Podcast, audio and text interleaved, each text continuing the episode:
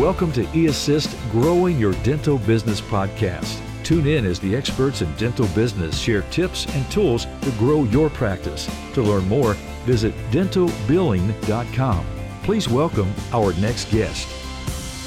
Hello, everyone. Thank you for joining us today, where we are talking about the claim reviewer side of dental benefits claim reimbursement. I would love to welcome Dr. Dominique Fufidio, who is the CEO and founder of Fufidio Consulting Group. She has a unique coaching style because she has established herself as a successful fee for service private practice owner, a top performing dental claim reviewer, and she just recently joined the Apex Dental Partners as the director of specialty services. She is a co creator of Dental Artificial Intelligence, and she understands the dental claims insurance review process inside and out. And I'm so excited to have her here today. Welcome, Dr. Fufidio. Thank you so much, Jacqueline. You've been such a great supporter throughout this whole eh, experience, and I'm happy to be here. Oh, good. I'm so glad you're here too. So, I would love to start out by having you share a little bit about your story of how you got into dentistry and exactly what it is that helped you decide to become a dentist. Mm-hmm. It's funny when people ask that, I always say, Well, you don't want me to go all the way back to infancy. And sometimes people do because it says a little bit about who you are and innately what you're born with.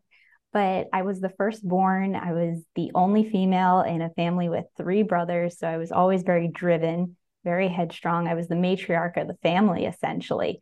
But fast track to high school, I was a top performing student and I was shadowing my dentist, planning on going to medical school someday. And he said, you know, come work for me in dentistry. If you want to go and be a podiatrist, you'll want to have some type of medical or dental background to make you competitive in the admis- admissions process.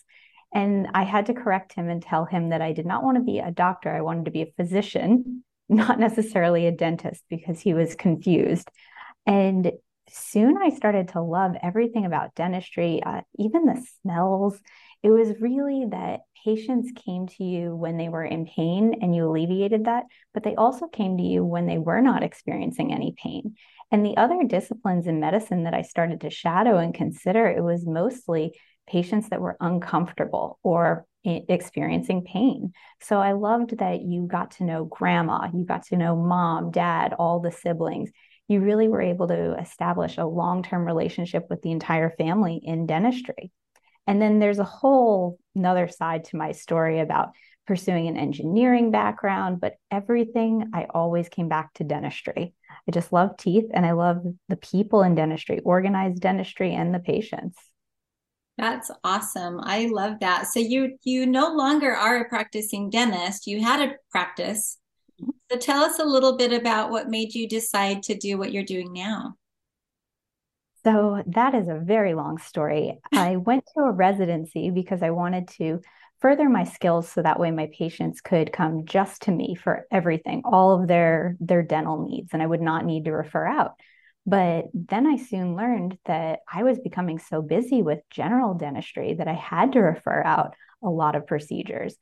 I had worked for a dental support organization for a little while and it taught me how to be very efficient and I soon opened my own practice was highly efficient, very focused on the patients, on my team members, and that office grew substantially and very quickly. So then when I recognized it was time for me to move on and try and learn other skills and the dentistry was becoming routine at that point, if you treat people right, there's disease. It needs to be treated. It was not hard to build the practice.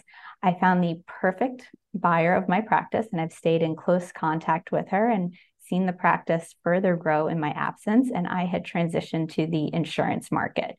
Now, I love dentistry and I really do love learning about insurance. I had a lot of paradigm shifting moments where I was saying, it makes sense what a dental claim reviewer is reviewing for, but this is not what we were taught in dental school. And I was very intrigued by what are the criteria that these dental consultants and these dental claim reviewers are reviewing for. Learned a lot and then realized that there were better ways of even doing that process. So then I went and worked in artificial intelligence and I was co creating some of the products that are used not only on the practice side, but mainly on the insurance side to make that a more um, streamlined process. But then just giving back to my dental community, I realized how there's still so much of a knowledge gap from the general dentist and the general practice to what's happening behind the closed doors of the insurance companies. So I started wanting to give back and I established a Fufidio consulting group. And now I'm actually working in a dental support organization again. And I'm excited to be giving back on a larger scale there as well. That's great. So, when it comes to dental reimbursement, what challenges do you help dentists and their teams solve? I it sounds like you are super educated. You want that to be your focus, and you want to give back to dentists. And so, what are those challenges that you help dentists and teams solve? Yes, you are correct. When you transition to consulting or coaching, you're trying to alleviate the problems. Um, eliminate some of the pain that the office or the dentist is experiencing. And a lot of that comes from the friction that starts with the insurance companies when these claims are denied. And a lot of times that denial, it's easily overturned when appealed appropriately.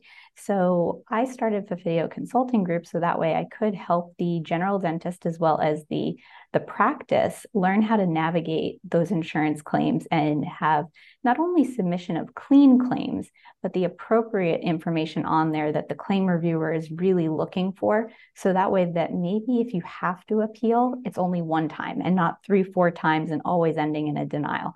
Believe it or not, and across the industry as well as in the literature, about 74, 75% of claims are denied because of administrative reasons. And after the appeal process, only 7, maybe 8% of claims are actually denied for not meeting medical necessity. So it's crazy how we could really eliminate some of the overhead involved in all the back and forth and um, come to agreement with clinical alignment. And that's what I'm hoping to do. That's wonderful. I love that. So, what would you say are the most commonly denied or appealed claims? I know there's a lot of different claims that are, you know, being submitted, but there's got to be a percentage of those. Um, exactly what are those denials or appealed claims? What are what are the most common ones? You are correct. I mean, we have many claim um, many codes that are submitted but there are always these same claim codes or categories of codes that do pop up over and over again. And a lot of times they're related to core buildups scaling and root planing codes. So that's your 4341 and 4342s and then your extraction codes and specifically those 7210s so we see a lot of appeals related to those. We see a lot of administrative denials related to those. Uh, those are the ones that you spend a lot of your time on as a claim reviewer, seeing the same claims over and over again, just missing some of the information that was critical to actually lead to an acceptance. That's, you know, that's good information for our listeners today. So, can you go into a little more detail about each of those codes? Oh, I can go into a lot more detail on each of those codes. So, core buildups and um, any indirect restoration, really, a single unit, there, there's so much that we can cover. And that's something that if a listener is really interested in, I can help them with the Fufidio consulting group. But if you're looking at your 2,500 codes, your 2,600 codes, and your 2,700 codes, um, so your onlays, inlays, veneers. Now, I won't cover inlays because that's another animal, as well as veneers, but crowns and onlays, a lot of insurance companies, they have the same criteria, and that criteria will carry over to those core buildups. Now, I'm going to get very technical and possibly bore you for a little while here, Jacqueline, but okay. I think the listeners will find it uh, rewarding to be listening to. So, when a claim is submitted for a crown or potentially a crown and a core buildup, a claim reviewer, they're really looking to see is there what we call a DMF, a, amount of the tooth that's decayed, missing, or filled. And each insurance company will have a criteria as to how much of that tooth has to be decayed, missing, or filled. So, is it a third of the tooth needs to be lost through to some of that compromised tooth structure? Is it a half of the tooth?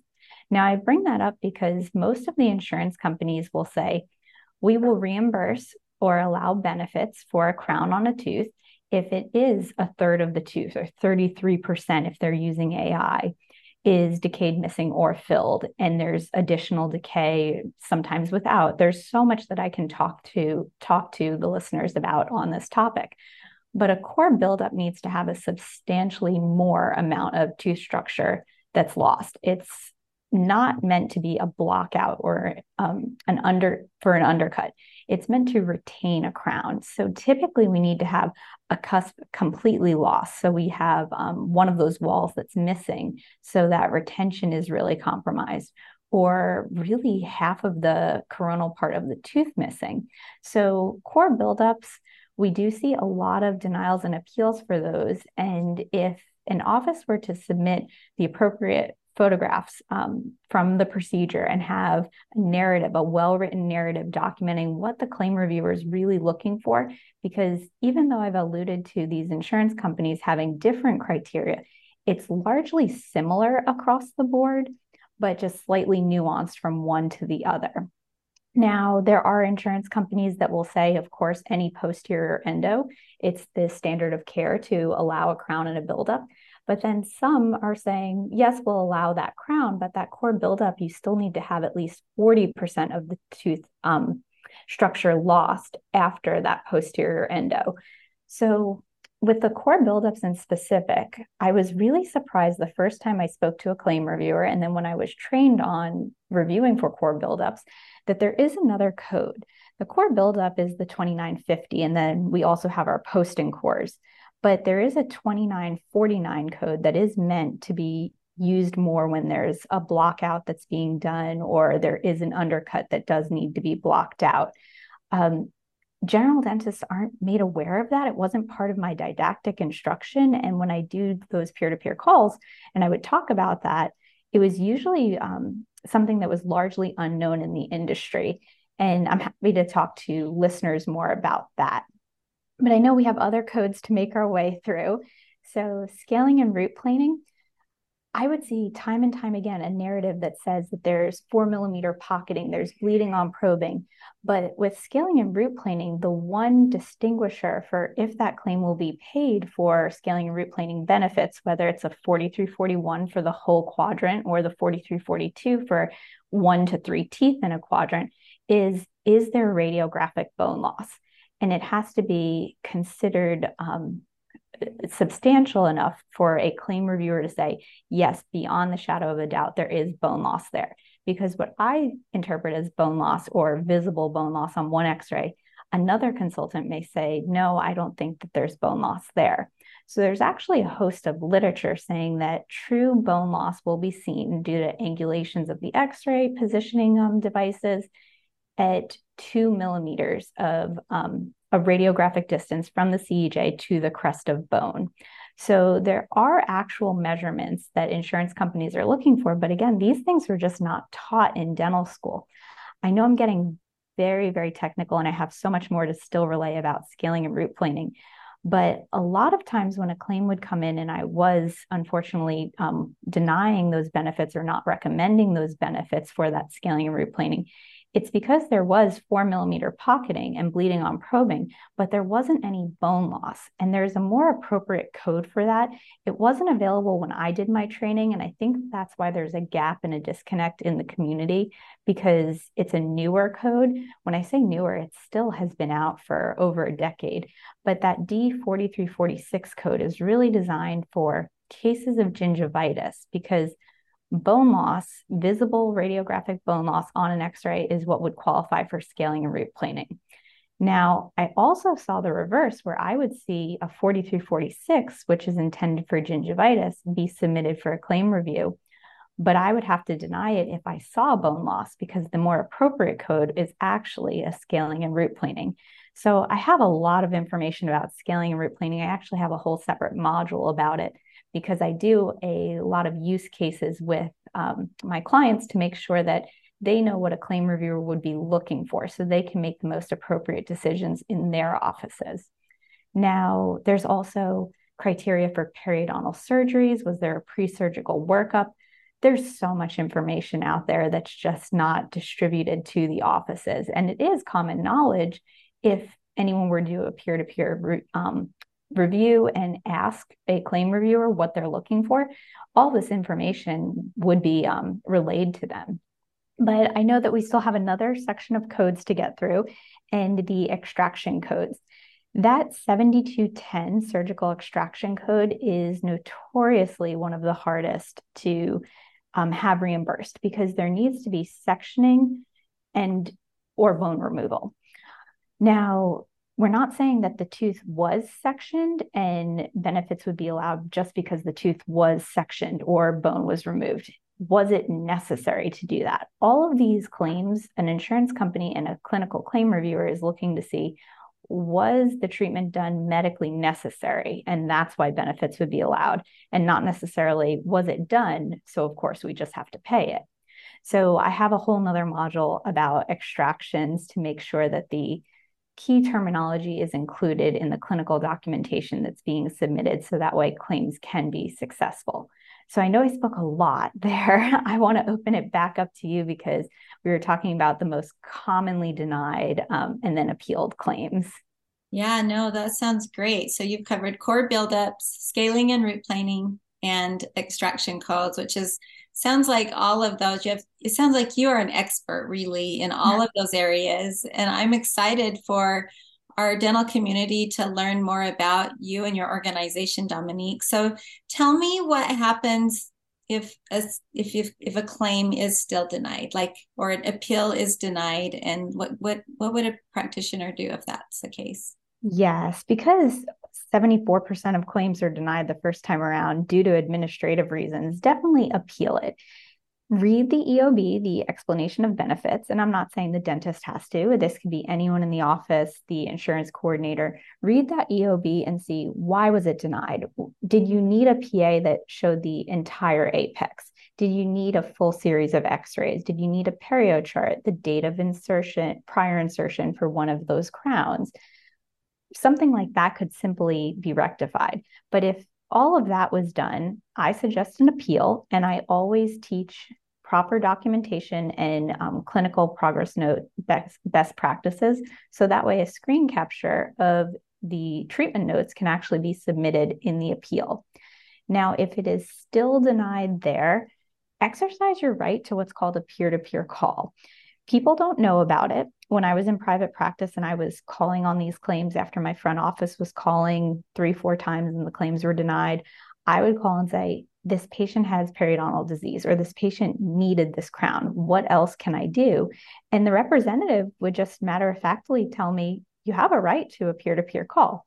And that's what it is. You have a true right to speak with a claim reviewer, maybe not the specific one on that case, but a claim reviewer that it can explain to you why it was denied and go beyond that EOB language, which is very cookie cutter.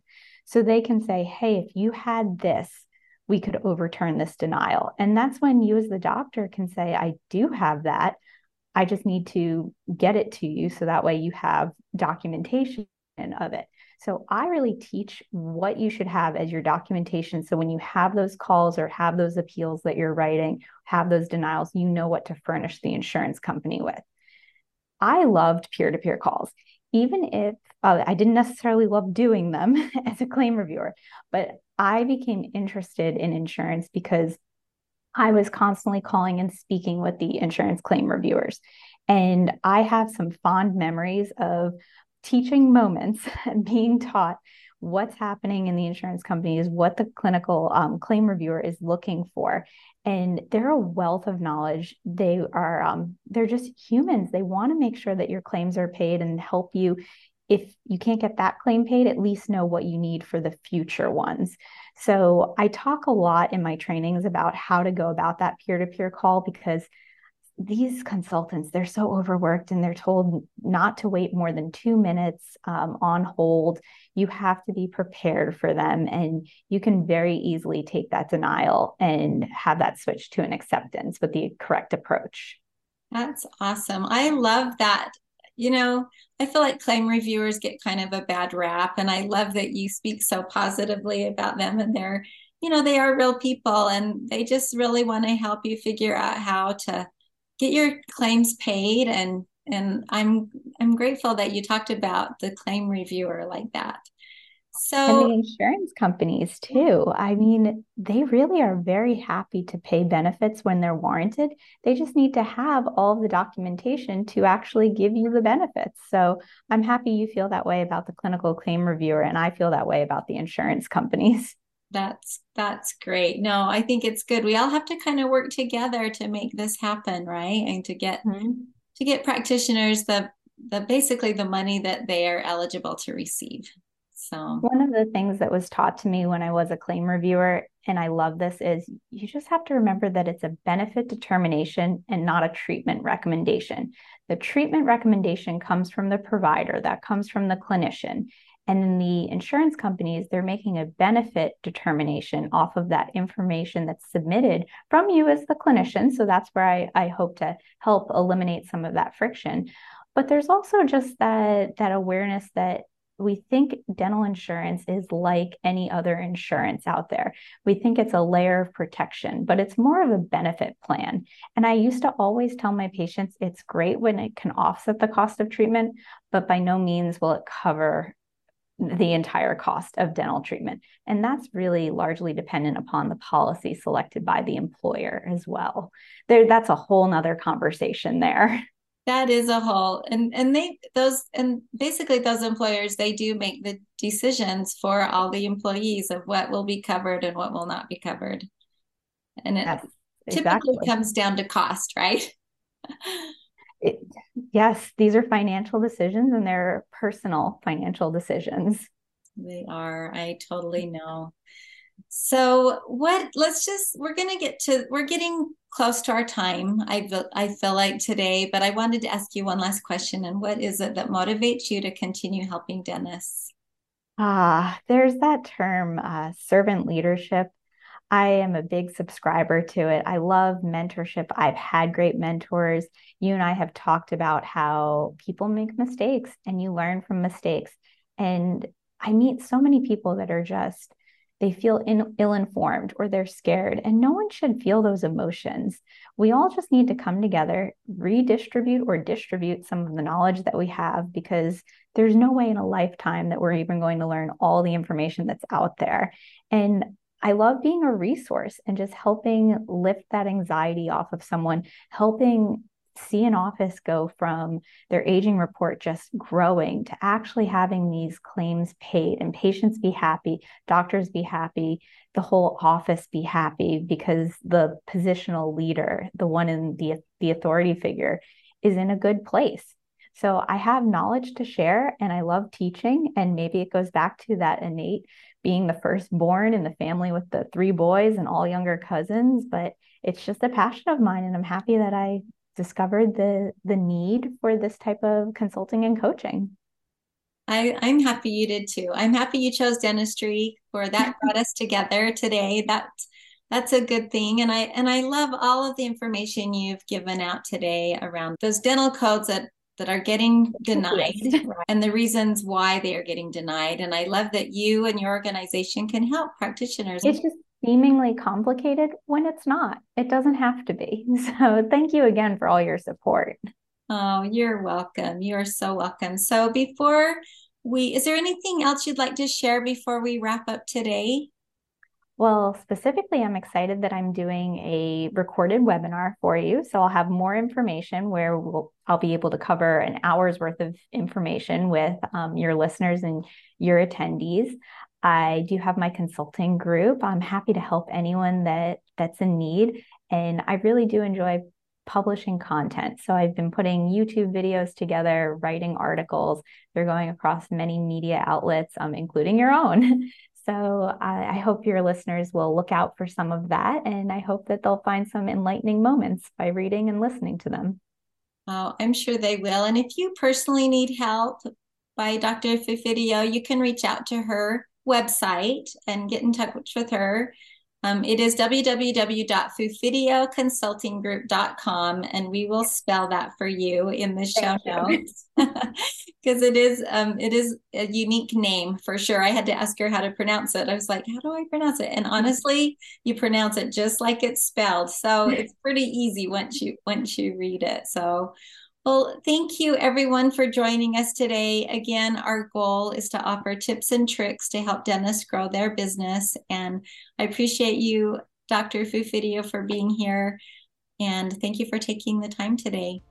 Thank you so much. All right, we'll see everybody next time.